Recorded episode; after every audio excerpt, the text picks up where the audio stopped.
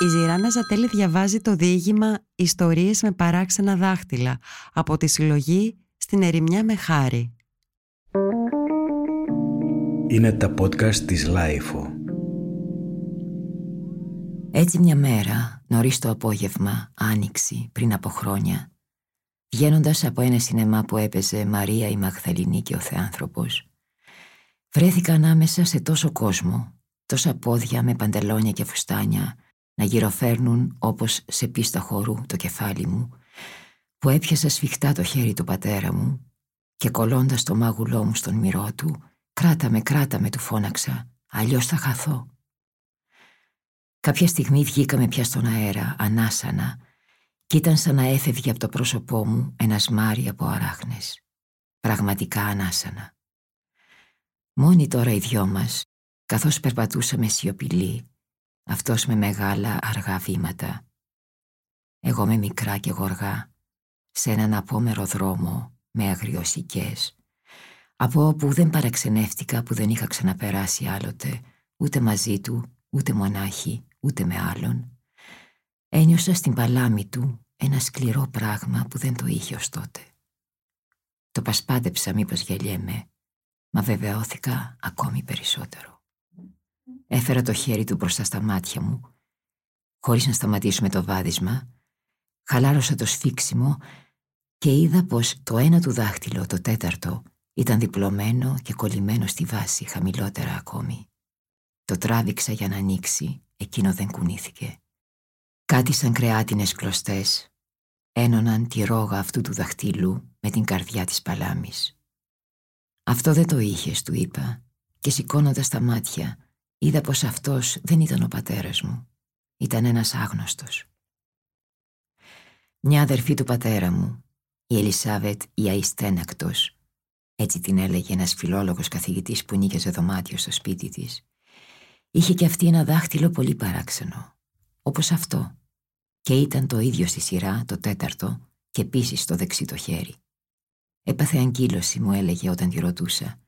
Θα μείνει έτσι μέχρι να πεθάνω. Το έπαθε μεγάλη γυναίκα και ένα χρυσό δαχτυλίδι είχε μείνει παγιδευμένο σε εκείνο το δάχτυλο. Τυρανιόμουν να το ξεκολλήσω από την παλάμη και εκείνη χαμογελώντας πικρά ψιθύριζε άδικα, άδικα. Πάλευα με το δαχτυλίδι που φυσικά ποτέ δεν κατόρθωνα να το βγάλω. Το πήγαινω στην κλείδωση και το γύριζα πάλι ανακαστικά πίσω. Την ρωτούσα αν της πονάει, αν δεν τη δυσκολεύει αυτό το δάχτυλο μου έλεγε πως δεν νιώθει τίποτα πια, το συνήθισε έτσι. Αργότερα, όταν είδα σε βιβλία εικόνες εμβρίων στα πρώτα του στάδια, μου θύμισαν εκείνο το περίπου κυκλικό δάχτυλο της θεία Ελισάβετ. Μετά ο ίδιος ο πατέρας μου. Νέος ακόμη έπαθε κάτι στα μάτια και φώναζε εμένα να του κόψω τα νύχια των χεριών. Μου έλεγε «Δεν θα κουραστείς πολύ, εννιά είναι τα νύχια διότι είχε εννιάμιση δάχτυλα. Το τελευταίο στο δεξί του χέρι ήταν κομμένο από δρεπάνι. Θέριζε παθιασμένα δώδεκα ετών παιδί και αριστερόχερο και ξαφνικά ένιωσε έναν ισχυρό κραδασμό σε όλο το σώμα του και είδε αίμα να πετιέται στον αέρα σαν τόξο.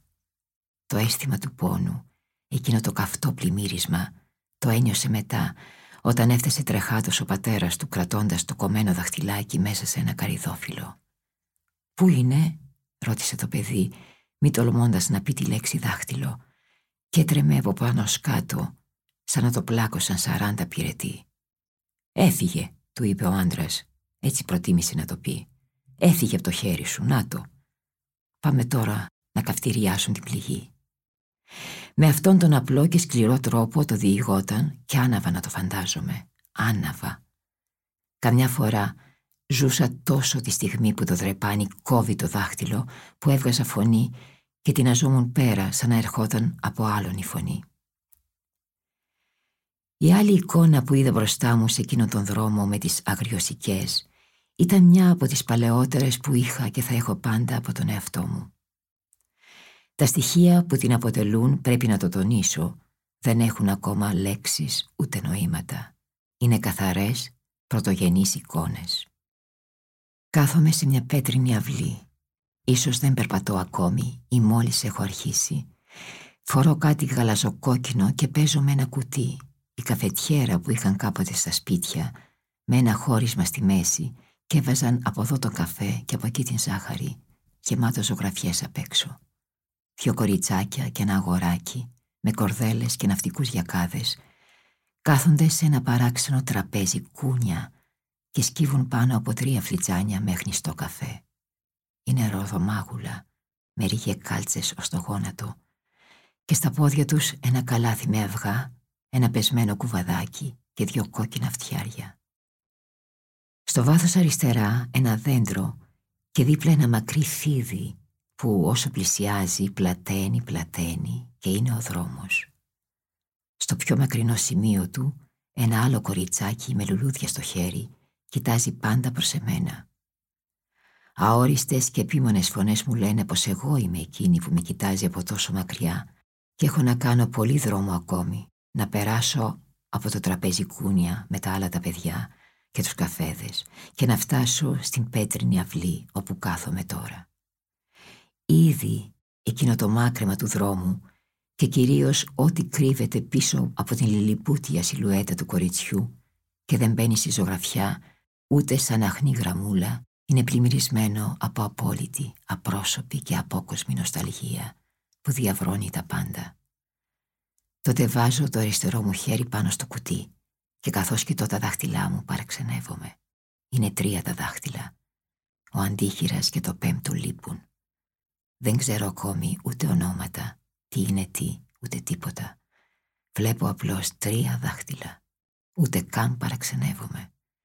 Μένω με αυτήν την εικόνα το χέρι με τα τρία δάχτυλα μέχρι σήμερα και έχουν μεσολαβήσει πάνω από 33 χρόνια.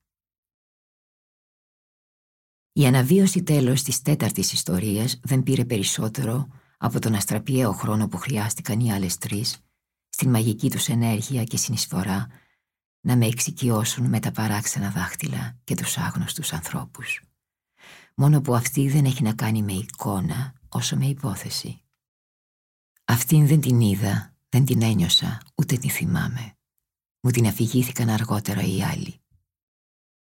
Θα πρέπει να ήταν λίγο πριν ή λίγο μετά την εποχή τη στιγμή με τα τρία δάχτυλα. Μια Κυριακή με πήρε ο πατέρας μου και πήγε με λεωφορείο να δει έναν φίλο του σε άλλο μέρος, όχι πολύ μακριά, στα μαύρα νερά. Αφού έφαγαν, ανέβηκαν σε ένα λόφο με δέντρα και σκιές και ριάκια που το έλεγαν δάσος. Κάπνισαν και κουβέντιαζαν. Οι αναμνήσεις φούντωναν σαν σπίθες σε ξερό χορτάρι. Εμένα με είχαν αφήσει παραπέρα να πέσω στα χώματα και όταν άρχισε να σουρουπώνει, πήραν τον δρόμο του γυρισμού, έφτασαν στο προκτορείο, μπήκε ο πατέρας μου στο λεωφορείο που μόλις το πρόλαβε, τον πήρε ο ύπνος και στα μισά περίπου της διαδρομής που ξύπνησε απότομα και είδε από το παράθυρο μέσα στο σκοτάδι έναν άντρα να τρέχει προς την αντίθετη κατεύθυνση που πήγαινε το λεωφορείο, θυμήθηκε και του ήρθε σφάχτη στα πλευρά πως με είχε ξεχάσει κάτω από τα δέντρα. Έτρεξε στον οδηγό, τον παρακάλεσε να κάνει τον κόπο να γυρίσει πίσω στα μαύρα νερά και εκείνος του είπε «Δεν τρελάθηκα ακόμη». «Ξέχασα το παιδί μου, μωρό, πάνω στο δάσος. Θα το φάει κανένας λύκος. «Καλά να πάθεις», του είπε ο οδηγός, «να σου γίνει μάθημα να μην ξεχνάς». Του ζήτησε να σταματήσει τουλάχιστον, κατέβηκε και άρχισε να τρέχει πίσω σαν τον άλλον άντρα. Και εκείνες τις στιγμές το μόνο που σκεφτόταν, έλεγε ο ίδιος μετά, ήταν τι θα πει στην γυναίκα του, στον κόσμο, αν δεν με έβρισκε. Κατόρθωσε μες στην αλοφροσύνη του να βρει μια αναπάντηση που θα μπορούσε ως απίστευτη να γίνει πιστευτή. Θα τους έλεγε πως εκεί που με κρατούσε και χάζευε κάτι, μάρπαξε από τα χέρια του μια τσιγκάνα και έγινε άφαντη. Θα πρέπει να την περίμενε συμφωνημένος και κάποιος άντρας με τρίκυκλο παραπέρα. Ήταν ο καιρός που μάγισσες δεν υπήρχαν πια, αλλά παρατράγουδα για κατσιβέλες που έκλεβαν μωρά και τα πουλούσαν. Με βρήκε εντελώς αλλού από όπου με θυμόταν το μεσημέρι, μισοναρκωμένη από τα κλάματα και παγωμένη από την βραδινή δροσιά.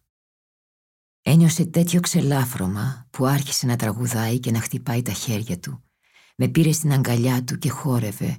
Αν τον έβλεπε κανείς, θα έλεγε πως τον άγγιξε το φεγγάρι. Και αφού είπε μια φορά την αλήθεια στον οδηγό του λεωφορείου ότι με ξέχασε, Σε όλους τους άλλους έκτοτε έλεγε ότι με έχασε, ότι μόνη μου απομακρύνθηκα λίγο-λίγο και όταν γύρισε το κεφάλι να με φωνάξει είχα χαθεί, ότι με έψαχνε με το φίλο του ως το βράδυ και αν δεν τρελάθηκε μέχρι να με βρει είναι ένα θαύμα.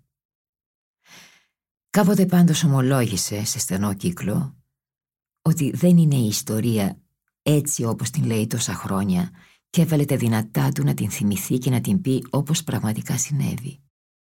Με τις κουβέντες και τα λόγια την ξέχασε πάνω στα χορτάρια, τι να κάνουμε. Αλλά ήταν ήδη λίγο αργά για να χάσει την ισχύ της η άλλη εκδοχή, ότι τάχα μόνη μου χάθηκα. Ιστορίες με παράξενα δάχτυλα ή παράξενες ιστορίες με δάχτυλα.